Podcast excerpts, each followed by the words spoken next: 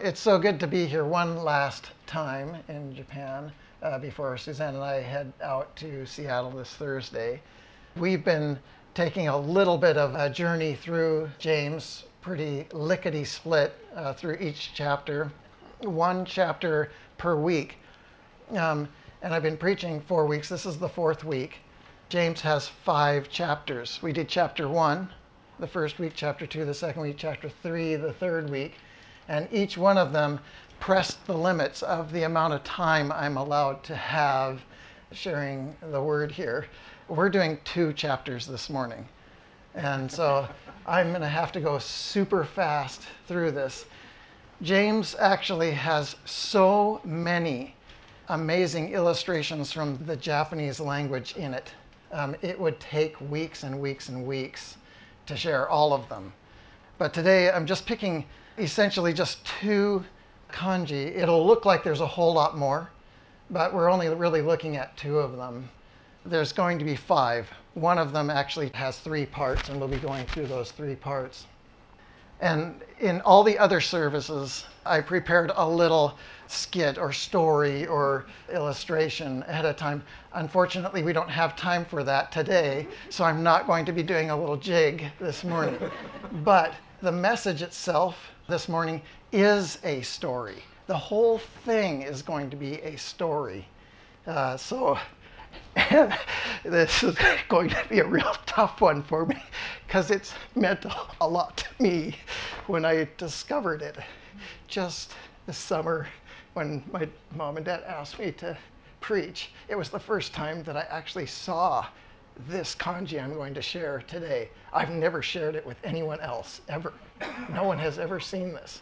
I mean, uh, Japanese have seen this, but um, but not in this way that I'll be sharing it today. So today's title of this message is He desires to dwell with us. The He is Jesus. And he desires to dwell with us. In chapter one, we found out the foundation for our faith. The foundation for our faith is God's Word. And we discovered that an illustration found in Japanese kanji is the kanji for belief or faith. And that kanji is written as a person standing next to the word. When you put those two parts together, they actually form the word belief or faith. How much more appropriate is that symbol, that illustration, than that exact drawing showing a person standing next to the Word of God? This is what that image looked like.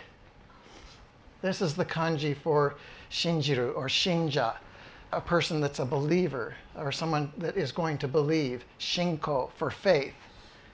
And we discovered that Jesus himself is called the Word of God. From the very beginning, before the world was even created, he was given that name. He is the Word of God. No other person on the planet, no other God is given that name. Just Jesus. At the end of time, we see him again in Revelation, and his name is called the Word of God. So for all time, Jesus is called the Word of God. When someone stands and chooses to stand and follow God, follow Jesus, he is becoming a true believer, exhibiting true faith. No other religion can do this. This is just the relationship with Jesus Christ. So now I want to step into what James is taking us through. He took us through chapter 2 and 3, which is brutal for me um, because I'm a great sinner in that area of the tongue and being wise. And, and again, today it hits hard because all three aspects of the passions that James delivers in chapters 4 and 5 are hard hitting. So, what we want to do is, I want to take a look at each passion that James shows, and we're going to go verse by verse, and we're going to have to go pretty quickly here in order to get it all in. But we're going to see how these passions, uncontrolled, are actually becoming controlled when we come close to the Word of God, and how it actually helps us dwell together in unity. And so I'm going to kind of show that story through James chapter 4 and James chapter 5. So here's how we go through this thing. Are you ready?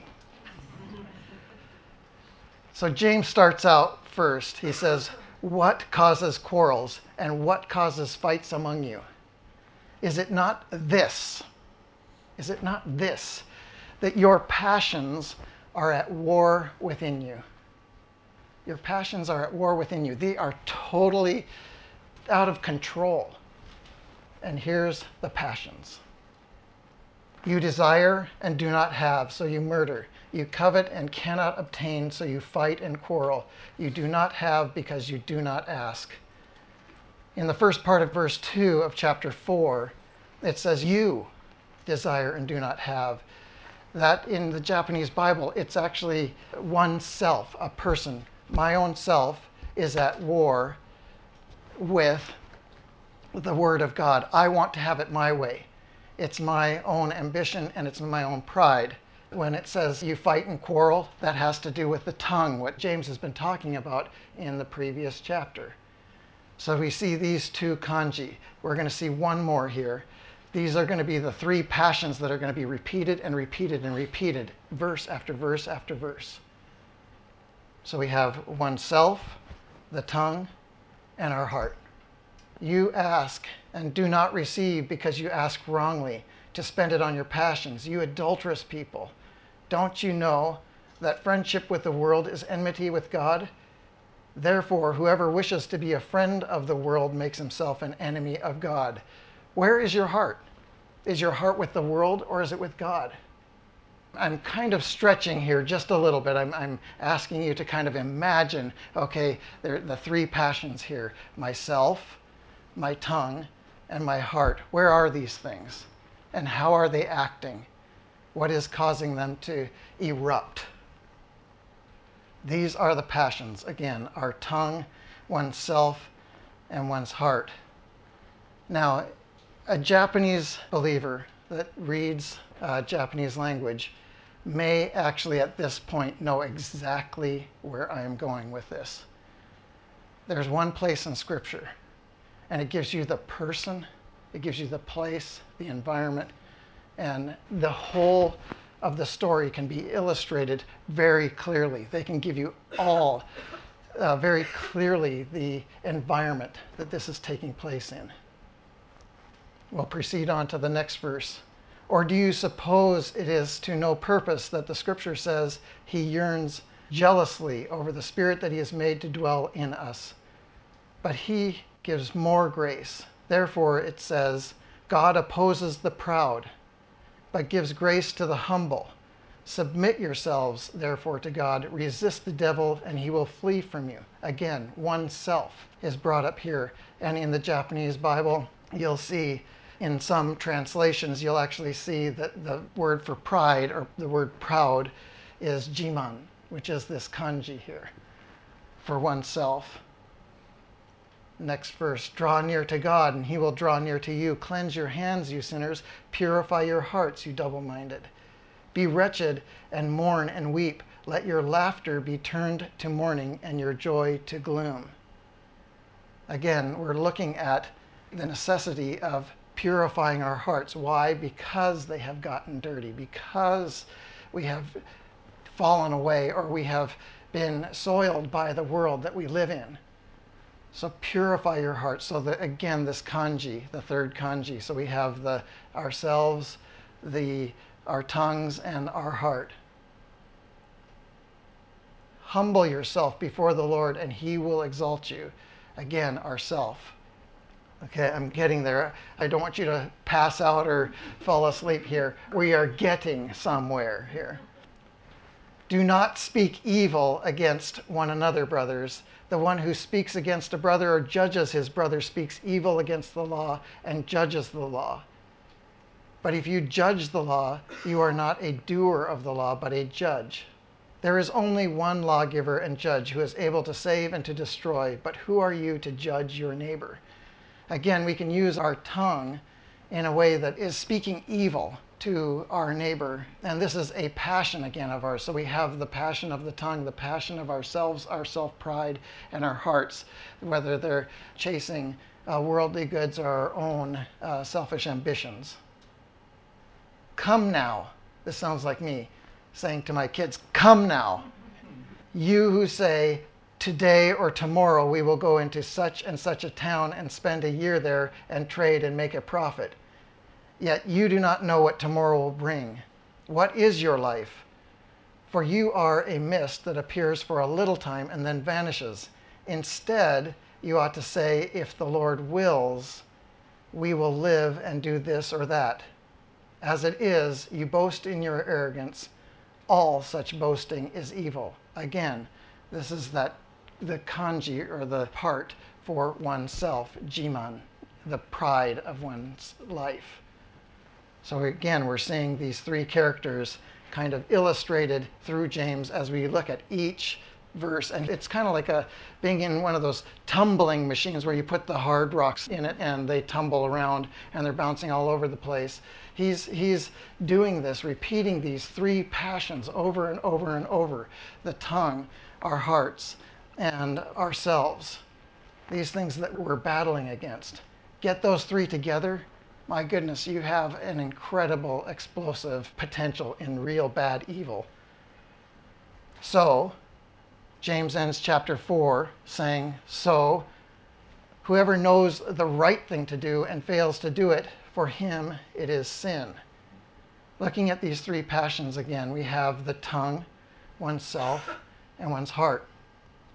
Well, with the tongue, as Beth had mentioned, you get this little opening uh, to speak. When that opening closes, be quiet, shut up. I need to learn to do that myself so many times I go beyond and say things that I should not have said. A fool can be seen as a wise person just by that person being quiet and shutting up, not saying anything. That person, a fool, looks wise just because he holds his tongue. Oneself our own desires, our own selfish desires. Uh, in the first message that I gave when I was here, I talked about the fact that I am the most self centered person on the planet. And the illustration that I gave was when my son and I went up to Whistler and I was using my new snowboard and I wanted him to film me and I wanted to carve up the mountain and show all my friends on Instagram and Facebook and everywhere how great a snowboarder I was and I go carving up the mountain, and my son is following behind me. And we get down to the designated spot where we're going to stop. And my son comes up and he's groaning and in pain. And he's saying, Dad, I had a terrible crash. And I said, Okay, well, let's go down this way now.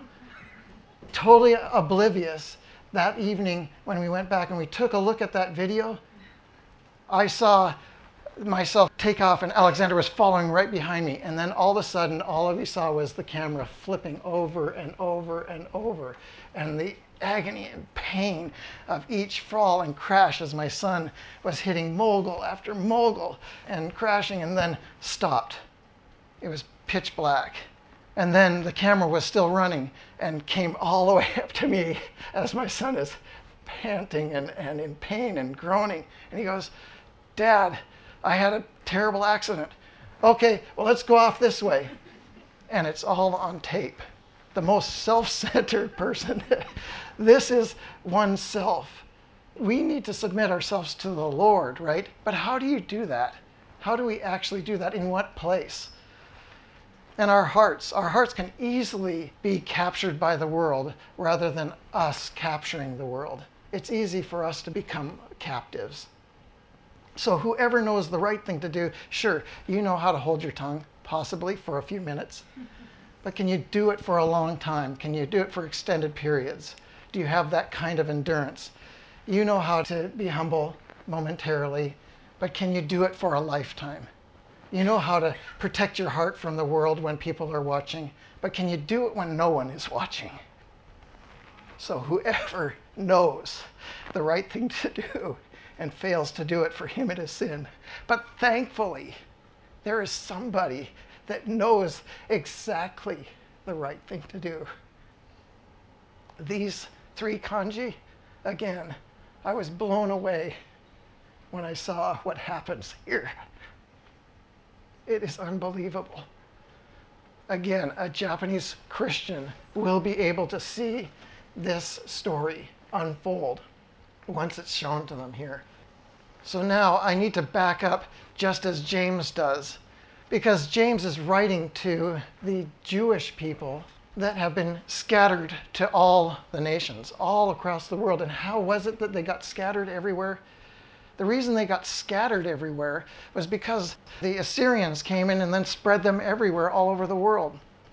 Then Babylonians came in and decimated the temple and totally cleaned up everything. In Lamentations, we have the prophet Jeremiah. He's sitting there as a true believer in God. He has gone through the suffering of what the society, his culture, had created. God allowed that Jewish culture to be destroyed. He allowed them to suffer their consequences. We as Christians, James is talking here, also have that same experience. Our world around us is turning their backs against God, their fists towards God, and they're saying, We are not going to comply with any of God's rules. And when our culture does end up suffering a massive judgment, we as Christians are going to be in that as well. But we have a faithful, merciful Father. We can remember who He is, and we can stand strong in that. So when we look at the next chapter of James, chapter 5, verse 1, I don't want you to think of it in terms of just rich Christians, because I don't think that's what it's talking about. I think it's talking about our culture that we live in, our affluent culture, our prosperity that we live in. Come now, you rich, weep and howl for the miseries that are coming upon you. Your riches have rotted, and your garments are moth eaten. Your gold and silver have corroded, and their corrosion will be evidence against you and will eat your flesh like fire. You have laid up treasure in the last days. Behold, the wages of the laborers who mowed your fields, which you kept back by fraud, are crying out against you, and the cries of the harvesters have reached the ears of the Lord of hosts. You have lived on the earth in luxury and in self indulgence. You have fattened your hearts in a day of slaughter. You have condemned and murdered the righteous person. He does not resist you. This is a good picture of what happened to Israel you see that when the Babylonians came down and took siege of, of Israel, what was the reason for it? Why did that happen? Why did God allow it to happen? Israel made a promise to God that every seven years they would release the land. Every 70 years they would have Jubilee. They were not actually allowing people to have what God had given them, a Sabbath. They were ignoring it. And so the Babylonians came in and they took siege of Israel and Jerusalem and destroyed it because of that. That's exactly what he's talking about here. Behold, the wages of the laborers who mowed your fields, you're making them work overtime and you're not paying them.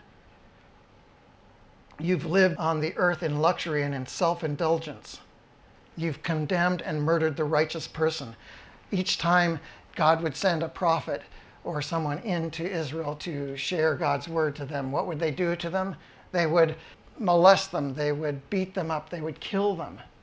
Jesus gives a parable of the wine grower, and he would send servant after servant in, and they would go and kill each one. And then he finally sends his son, and they would kill him. This is a picture of what happens to our culture when we become too indifferent or ignoring God's word or following it. We start to seek out our own desires and living for ourselves, grasping after our own desire to have great wealth and prosperity. And we're doing that outside of God's blessing. So, again, now we have to go through the next few verses here to kind of get back to our story in this idea of the three passions. But this time, we're going to look at how we can actually try to manage them from a daily Christian perspective. Be patient, therefore, brothers, until the coming of the Lord. See how the farmer waits for the precious fruit of the earth. Be patient about it until it receives the early and late rains. So now we're being exhorted to be patient with our own desires for having things now. We want to have things right now. We live in a microwave culture, and I want what I want right now. But James is saying, in order to avoid all kinds of sins, a multitude of sins, like what my dad had read earlier this morning, in order to be able to avoid all that, we need to have patience because when we don't have patience and we go after things, we make one bad mistake. And I've done this numerous times. I go and buy something I want and then that one thing breaks down and I now have to pay something else and something else and it costs me great cost. It's like sin. You go and do one sin and then you do another and another. It just doesn't end. So for oneself to protect ourselves, we need to learn patience to be able to wait on the Lord. You also be patient, establish your hearts, for the coming of the Lord is at hand. So establish our hearts we need to actually establish our hearts with God, not with the world. Earlier in James chapter 1, James brings up the double minded. In Japanese, it's, it's two hearted, is what it says. So that two hearts, you can't live in a way that isn't at war if you're having your heart possessed by the world and your heart captivated by God. You have to choose one or the other, or you will love one and hate the other. Establish your hearts, for the coming of the Lord is at hand. So choose the Lord. Do not grumble against one another, brothers, so that you may not be judged. Behold, the judge is standing at the door. He had talked about us just judging others or quarreling and fighting with others, using our tongue in a way within our midst that is not glorifying to God. When our culture around us falls apart, like it did in Jeremiah's day, and he's looking at just the decimation of the temple and Jerusalem, and he's sitting there and he's mourning, it's easy for one self to use your tongue to start taking in that environment from outside. Just like your heart can be captivated by the world, we can pick up on the complaints and the bad language or the bad ways of talking from the world. Don't grumble against one another, brothers, so that you may not be judged. Behold, the judge is standing at the door. The judge is the Lord. As an example of suffering and patience, brothers, Take the prophets who spoke in the name of the Lord.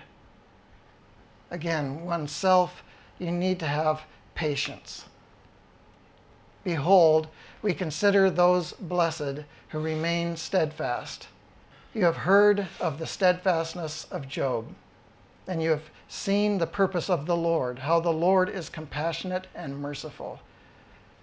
So, Job, in his trial, he could have gone the way of the world and done with his heart what he wanted to do in trying to rebuild what he had lost on his own. But he waits on the Lord, he's patient. He was steadfast. He kept his heart in the realm and on the side of God rather than falling into the world's view of his situation. And the Lord, again, is compassionate and merciful.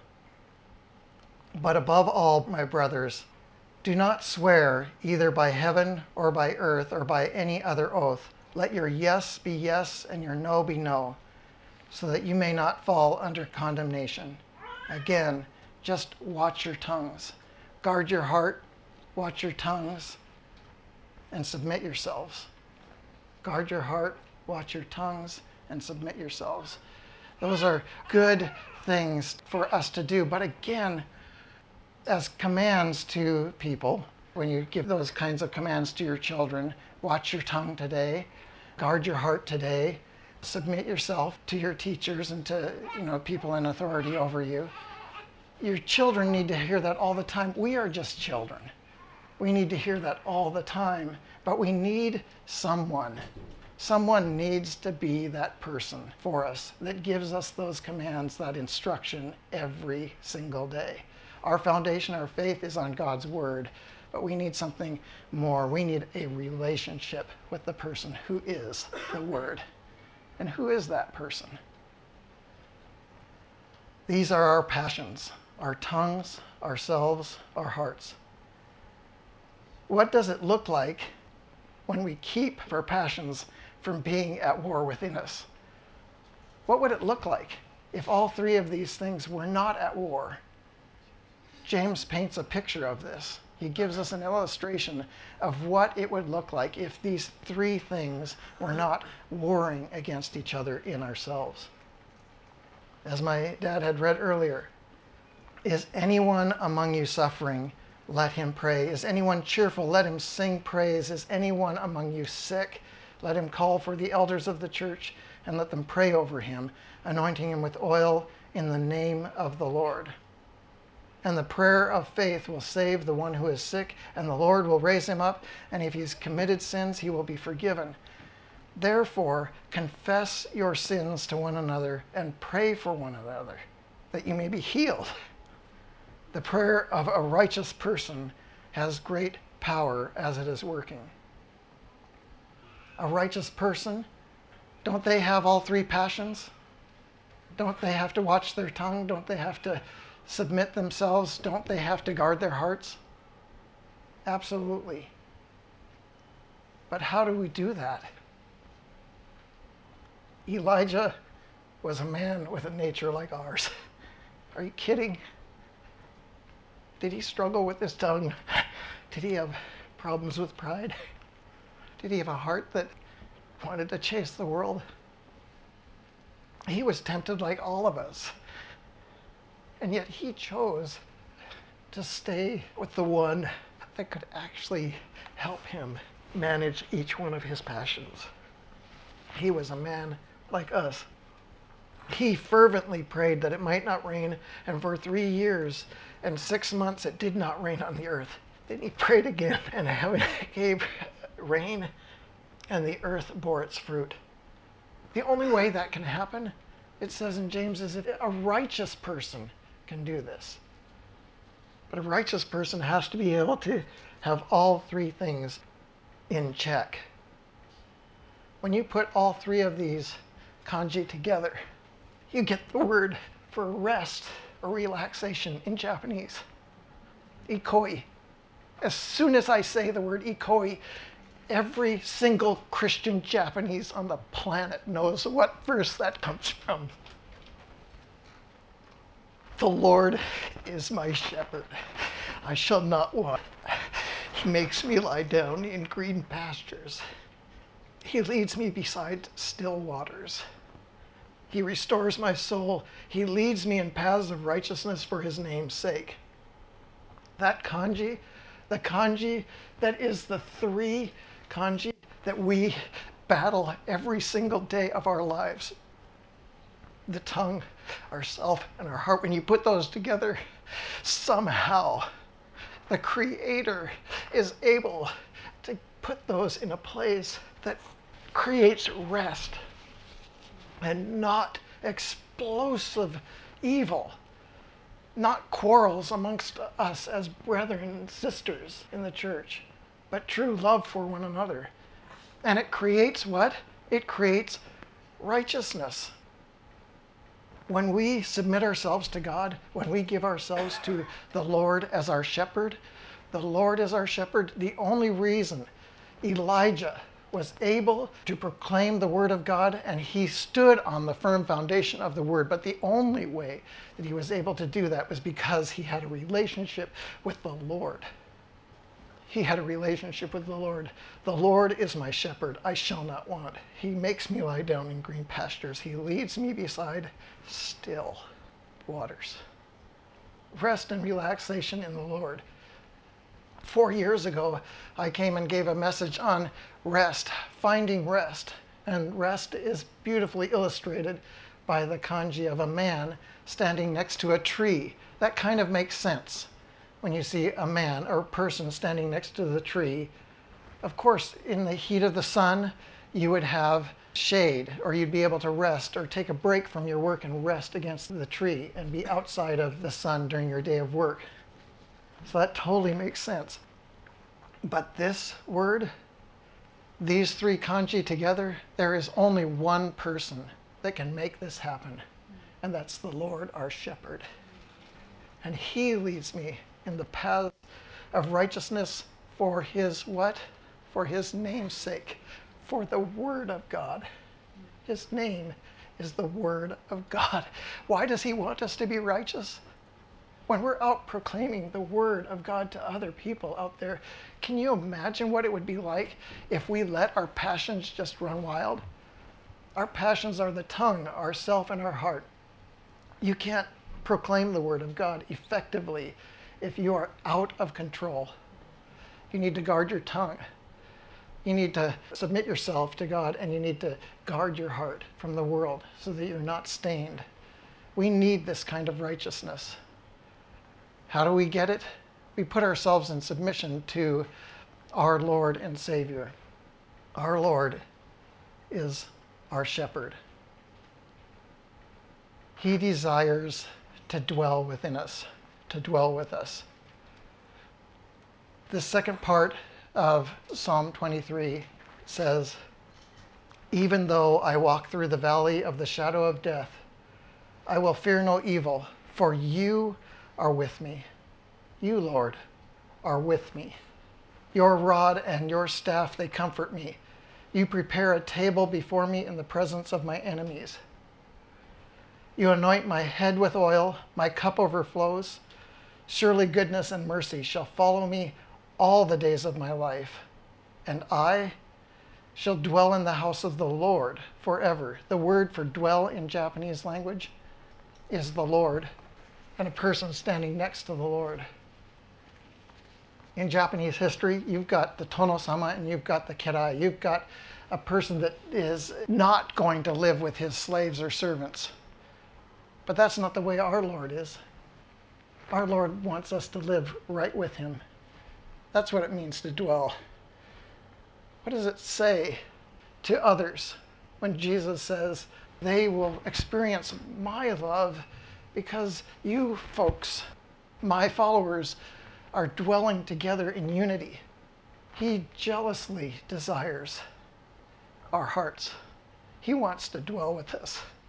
He wants us to dwell together. When we dwell together, who's there? Our Lord.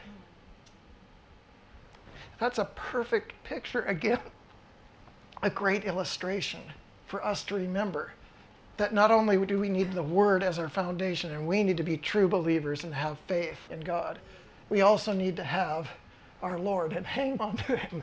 And guess what it says here? It says, You are with me first. You are with me. I will fear no evil, for you are with me, and I shall dwell in your house forever, because you are with me. You, Lord, are with me. My brothers, if any among you wanders from the truth and someone brings him back, there's the picture of a person standing away from the word. If you bring him back to faith, bring him back to the word. Let him know that whoever brings back a sinner from his wandering will save his soul from death and will cover a multitude of sins.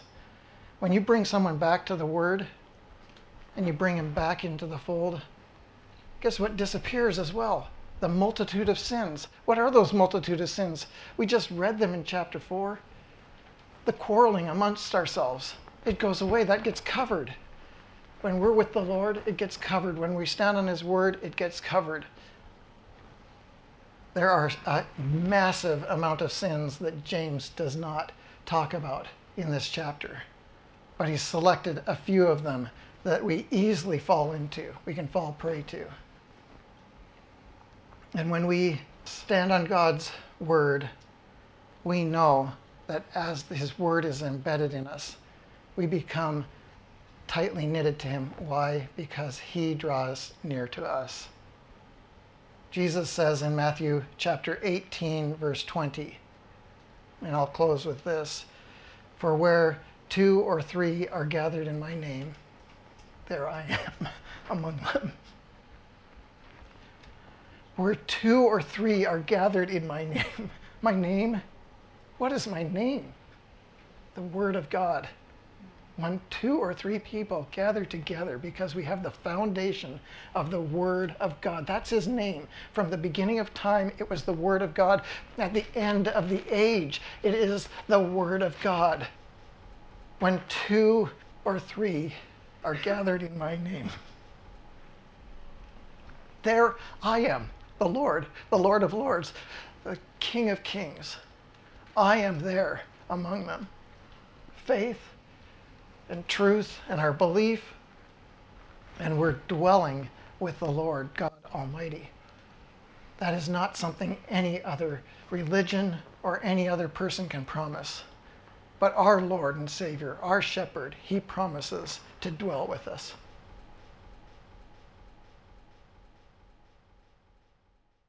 Thank you, Kent. Is father like son or son like father?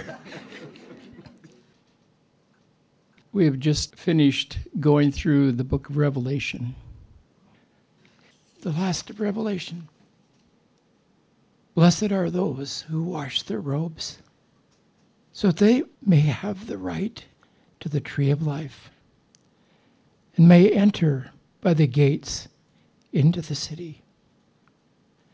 Outside are the dogs, the sorcerers, the immoral persons and murderers the idolaters, and everyone who loves and practices lying. I, Jesus, have sent my angel to testify to you these things for the churches. I am the root and the descendant of David, the bright and morning star. The Spirit and the bride say, Come. And let the one who hears come. And let the one who is thirsty come. Let the one who wishes take the water of life without cost. Yes, I am coming quickly. Amen. Come, Lord Jesus. The grace of our Lord Jesus Christ be with you all. Father, thank you that you are speaking to each one of us who has an ear to hear what the Spirit says to the churches. And as we leave this place today, we ask that your Spirit would continue to emphasize and to speak this word to us over and over again this week. We thank you for the work that you're doing in our lives. We thank you that this is not something just on the surface, but it's deep in each one of our hearts. Your word is a double edged sword, piercing even to the innermost being. We thank you for the fact that your Holy Spirit has been given to us so that we could walk in this way as Elijah, as the apostles, and as our Lord Jesus Christ has shown us the way, who is the way, the truth, and the life. Lord, we take these words seriously. We take this word that you've delivered to us with a sense of submitting to you, allowing your Holy Spirit to continue to talk to us this week. And Lord, we ask you to give us the grace and the strength to go to those who we have injured, disagreed with, have not thought good thoughts toward one another. There are things in our life that need to fall away, that you need to cleanse us You need to make us clean, washed our robes in your blood. Thank you that you have not left us without a comforter. And thank you for the Holy Spirit who goes, goes with us now.